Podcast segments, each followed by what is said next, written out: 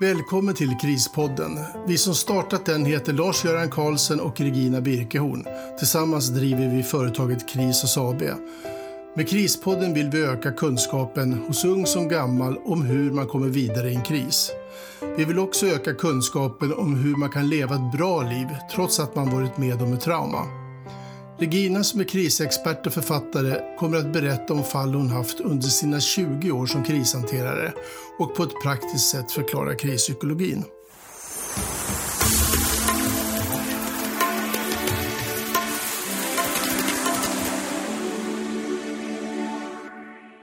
Stress kan drabba oss på olika sätt och av olika anledningar. Men hjärnan fungerar på samma sätt och behöver samma stöd och hjälp för att komma igång igen. Allt handlar om hur länge hjärnan har varit påverkad av stress och om innehållet i den här stressen som man nu pratar om, om den har våld, missbruk, fysiskt eller psykisk misshandel med sig. Även den hjärnan behöver kunskap och verktyg för att komma tillbaka till en mer hälsosam funktion. Skillnaden blir då det tiden det tar och vilka funktioner som kanske för alltid är begränsade eller aldrig fullt utvecklade. Oavsett kan man faktiskt få ett tillräckligt gott liv med meningsfulla relationer och en bättre fysisk hälsa. Ni ska nu få träffa två kvinnor som båda har sjukskrivningar på grund av utmattningssymptom men av två helt olika anledningar. Den ena på grund av att hon är faktiskt klumpigt vaggad som barn och nästa för att hon får en chef som gör henne stressad på jobbet.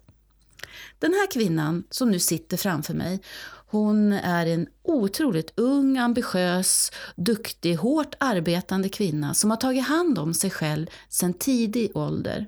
Hon har alltid varit duktig i allt hon har företagit sig. Och anledningen att hon sitter här det är just för att hon är sjukskriven på grund av utmattning plus då att hon har blivit hotad på sin arbetsplats av en kund. Hon eh, mår faktiskt jättedåligt, inte då i proportion till själva händelsen. Men hon var påtagligt påverkad och kunde själv inte riktigt förstå varför hon hade reagerat eller mådde som hon gjorde. Du Regina, jag har gått i många olika terapier och samtal, ända sedan jag var 13 år. Och då, på den tiden, då var det barnpsyk. Och vet du, de sa till mig att jag skulle sköta mig för att mina föräldrar skulle inte behöva må så där dåligt. Sen så har jag gått KBT och allting annat, men ingenting har funkat. Jag kan nog bara konstatera att jag är himla smart, klok och jag kan faktiskt ta hand om mig själv. Jag har faktiskt gjort det ända sedan jag bad den där barnpsyk att dra åt helvete och då var jag 15 år. Sen flyttade jag hemifrån och jag har alltid jobbat och fixat mig själv. Terapier har jag varit i så många gånger, men det slutar alltid med att terapeuten kan inte fatta hur jag har kunnat klara mig. Och framförallt, sen så brukar de alltid sluta med att de tycker synd om mig på ett eller annat sätt. Ja, okej, okay, säger jag. Men du vet, jag sysslar ju inte med terapi i någon form. Jag håller på med krishantering och det är vad du ska få av mig. Jag utbildar framförallt alla människor jag träffar så att de kan förstå sig själva och sedan göra nya val. Och sen förresten, jag tycker aldrig synd om någon. Oavsett historia så behöver du aldrig fundera på om jag ska tycka synd om dig. Jag tittar på henne och ler. Och vad skönt. Jag orkar inte med en terapi till. Man bara vänder in och ut på sig själv och det har jag gjort så många gånger. Nu räcker det. Hon tittar på mig med nyfikenhet i blicken. Ja, men, eh, berätta vad som hände och vet du vad, vad är det som gör att du sitter här hos mig? Jag tittar på henne med ett leende och kunde verkligen se att hon fick verkligen börja tänka. Eh, du menar det där som hände på jobbet? Jag kan inte riktigt fatta det. Jag brukar inte reagera så där. Jag är ganska kavat och bestämd, men allting blev fel. Allt kändes fel och jag känner inte riktigt igen mig och jag kan inte begripa vad det var som fick den där mannen att få mig att känna mig så där liten. Jag blev så liten och rädd och sårbar. Jag tittade på henne och jag kunde verkligen se att hon var uppskärrad på något sätt. Jag tog fram penna och papper och nu börjar jag beskriva vad som sker i hjärnan när man blir stressad, hotad eller hamnar i kris. Nu kan jag se den unga kvinnan. Hon verkligen ly lyssnar. Hon lutar sig fram och fäster blicken på pappret som nu är fyllt med ord, beskrivningar och förklaringar om vad som har skett med henne. Jag ritar även upp anknytningskartan och då kommer det spontant ur henne. Shit, men vad i helskotta! Varför har ingen förklarat det här? Nu fattar jag. Den där mannen. Han är ju precis som min galna farsa. Hon såg chockad ut, men samtidigt otroligt lycklig ut över att ha förstått.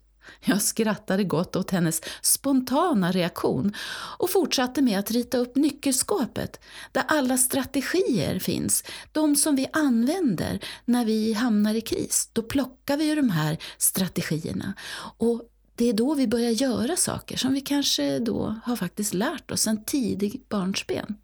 Hon lutade sig tillbaka och log. Sen var det som att sätta på ett vattenfall. Nu berättar hon den där historien som handlar faktiskt om hennes barndom och uppväxt som än idag formar och skakar om henne emellanåt rejält. Hon berättar också om den där relationen som hon nu lever i med mannen. Hon beskriver att den är så långt ifrån det hon själv har varit uppväxt med. En man som såg henne och beundrade henne och gav henne stöd. Själv gav hon lika mycket tillbaka, men det fanns något där som hon inte riktigt kunde sätta fingret på. Regina, barn, det ska jag aldrig ha. Det finns så många barn som behöver hjälp och stöd. Och ja, jag kan göra annat. Hennes ton var skarp, nästan som pansar. Men krackeleringen var redan gjord. Jaha, har du fattat ett beslut för vad ni vill tillsammans eller är det så att det är dina föräldrars oförmåga att vara föräldrar som får dig att tro att du inte duger? Hon tittar på mig och plötsligt så kom någon insikt. Och den där insikten som då hade fått henne att fatta ett beslut, när den infann sig, då kom även tårarna i hennes ögon. Men oj, hon såg verkligen ledsen ut. Hör du tjejen, att växa upp, att aldrig ha blivit sedd av föräldrar som alltid varit upptagna av annat och andra, det gör hål i självkänslan och i dig som person. Dessa hål fyller du sen i genom att vara den där duktiga flickan. Jag gissar att än idag så ser inte dina föräldrar dig. Möjligtvis kanske de kan tycka att det du presterar emellanåt är bra, men jag är inte så säker på att de tycker om det, för det får säkert dem att känna sig tillkortakommande. Vilket innebär att du aldrig får kredit för någonting du gör, eller det liv du tjänar eller förtjänar eller du lever eller relationer du har. Jag tittade på henne med ett leende. Men vad fasen Regina, det är precis så. Det spelar ingen roll vad jag gör, vad jag tjänar, vad jag har för titel eller var jag bor någonstans. De orkar inte se mig överhuvudtaget. Hennes blick var intensiv och klar. Din känsla att vara otillräcklig och osedd kommer därifrån. Men det är också det som format din drivkraft och din person. Än hur mycket du stressar kommer ditt hål av otillräcklighet inte att fyllas igen. Och när du hamnar i kris, då blir du sårbar. Allt det där du gör, det gör du för att du har en känsla av att du inte duger. Valet att kanske då inte ha barn, det har du säkert fattat på samma grunder. Inte för att världen har en massa barn som behöver föräldrar, utan för att du är rädd att bli lika som din mamma. Den här kvinnan hon kom till mig i några få samtal till och vid sista samtalet då säger hon till mig Du Regina, jag borde nästan tacka den där kunden, men det tänker jag fan aldrig göra. Men jag har verkligen fått ett nytt perspektiv på livet och jag förstår nog varför jag är som jag är. Och jag förstår också vilka nycklar och vilka val jag behöver kanske ändra på. Jag önskar verkligen att jag hade kunnat träffa dig för tio år sedan. Tänk så mycket pengar jag hade kunnat spara på alla terapier som jag har betalt och gått i. Jag skrattade gott. Jag kramade om henne. Det är lika fantastiskt varje gång att se när människor förstår hur stora, dugliga, unika och fantastiska de är i sin person. Jag brukar säga att jag har världens bästa jobb. Krishantering är kul, för det handlar om människor. Mina sista ord till den här kvinnan innan hon gick ut genom dörren var Hörru du, kom ihåg att du kommer att i framtiden säkert vara en medveten mamma. Och det innebär att du kommer också förstå hur man ska vagga ett barn så att de blir hela i sin känsla.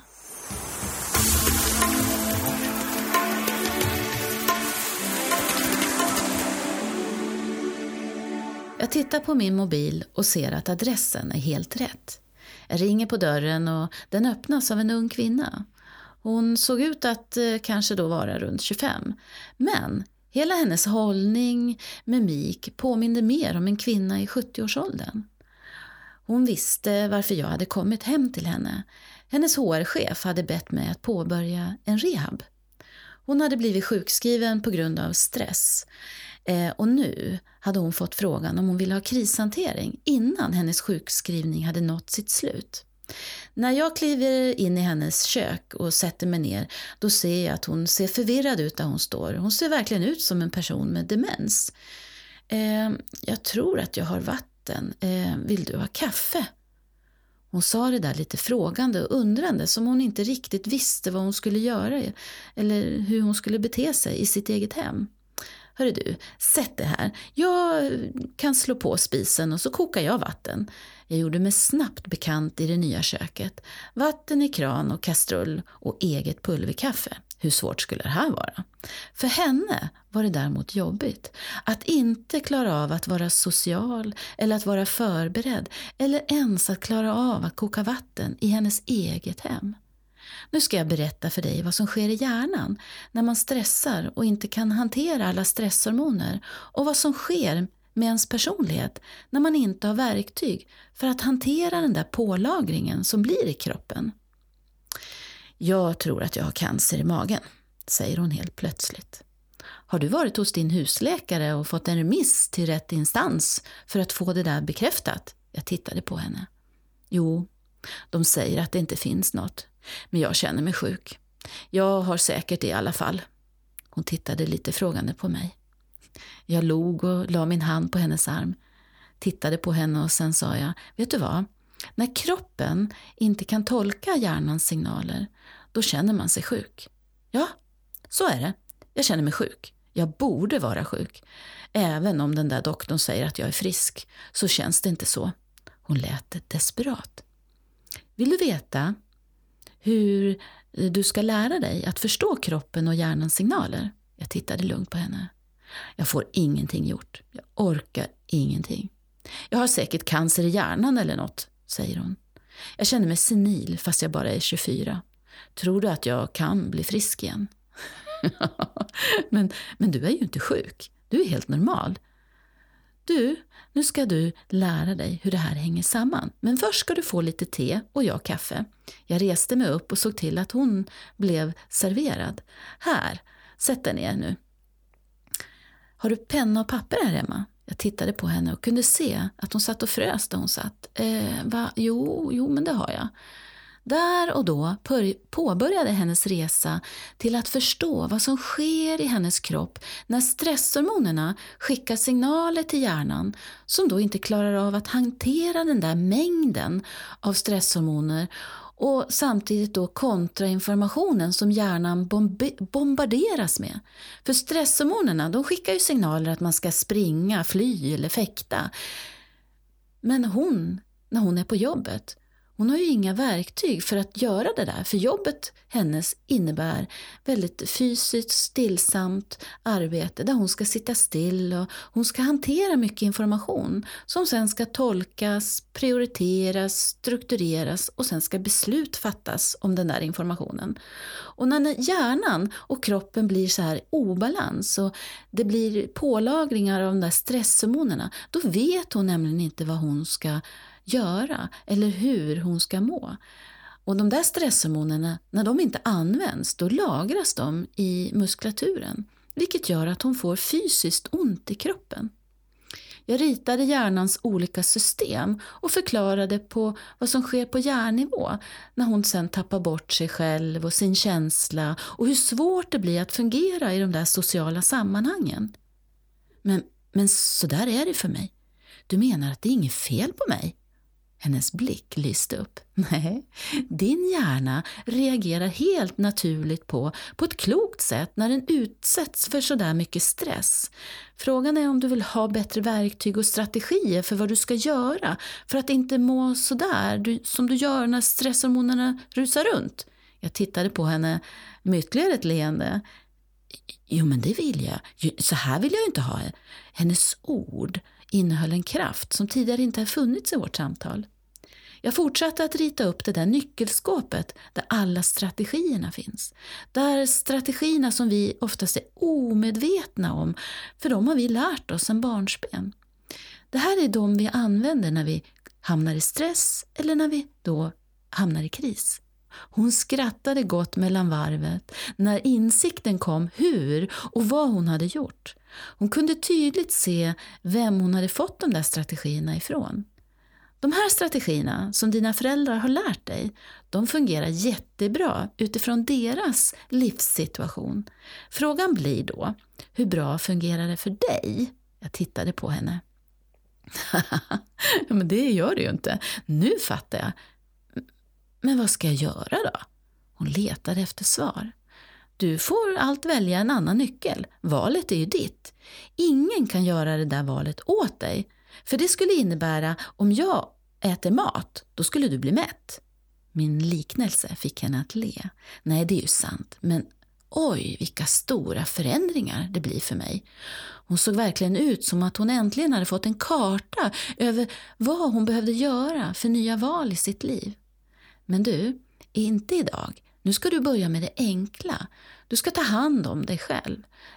Du ska komma tillbaka till jobbet och du ska upptäcka ditt nya jag för att få det där jobbet att fungera. Det innebär, nu behöver du avlasta hjärnan och då vill jag att du ska bli medveten om vad du gör, hur du känner och hur du mår. Jag vill att du skriver dagbok, för du behöver hjälpa hjärnan att komma igång igen. För varje gång du utsätter dig för stress så kommer din hjärna att reagera som att det aldrig har tagit slut på eländet. Du kommer troligtvis i framtiden att vara lite allergisk mot eh, de här stresshormonerna. Men du ska inte tro att de går att ta bort. För vi behöver nämligen stresshormoner för att fungera. Utan nu handlar det om att du ska lära dig att förstå och tolka och göra rätt saker. Varje gång du fuskar kommer din kropp och knopp att göra dig påmind om hur systemet hänger ihop. Då behöver jag aldrig påminna dig, för du vet du själv. Du kommer att lära dig att känna skillnaden på vägen du ska gå eller väggen du springer in i. Oj, vet du, det känns genast, alltså det känns lättare i hjärnan, men vilket arbete jag har innan jag kan börja jobba igen. Hennes ord var mer till henne själv än riktat till mig. Det gör ingenting. Det viktigaste det är att du vet. Den här gamla 70-åriga kvinnan som jag möttes av, som egentligen då var 24, henne såg jag aldrig igen. Vi träffades ett antal gånger och för varje gång blev det en ny lektion om hur krispsykologin fungerade och vad hon själv kunde göra. Inom tre månader var hon tillbaka i sitt yrke på sin arbetsplats. Skillnaden den här gången var att hon kunde förstå vad det var som hade gjort henne sjuk. När den insikten var på plats då skrev hon även om sitt CV och sökte ett nytt jobb med nya insikter om att ibland finns det faktiskt människor som gör att eh, vi blir sjuka. Och vissa människor ska vi inte ha runt oss i vår vardag, för vi blir just så stressade och sjuka. Flera eh, år senare då fick jag ett mejl där hon berättade för mig om vilka olika jobbintervjuer hon hade varit på den där första gången. Eh, och första mötet det var högre lön, men chefen var en kopia av den hon ville lämna. Och därför valde hon den andra arbetsplatsen med lite lägre lön men med ett arbetsklimat och kollegor som hon visste inte skulle göra henne sjuk igen. Valen vi gör formar oss i vår välfärd och i vår hälsa.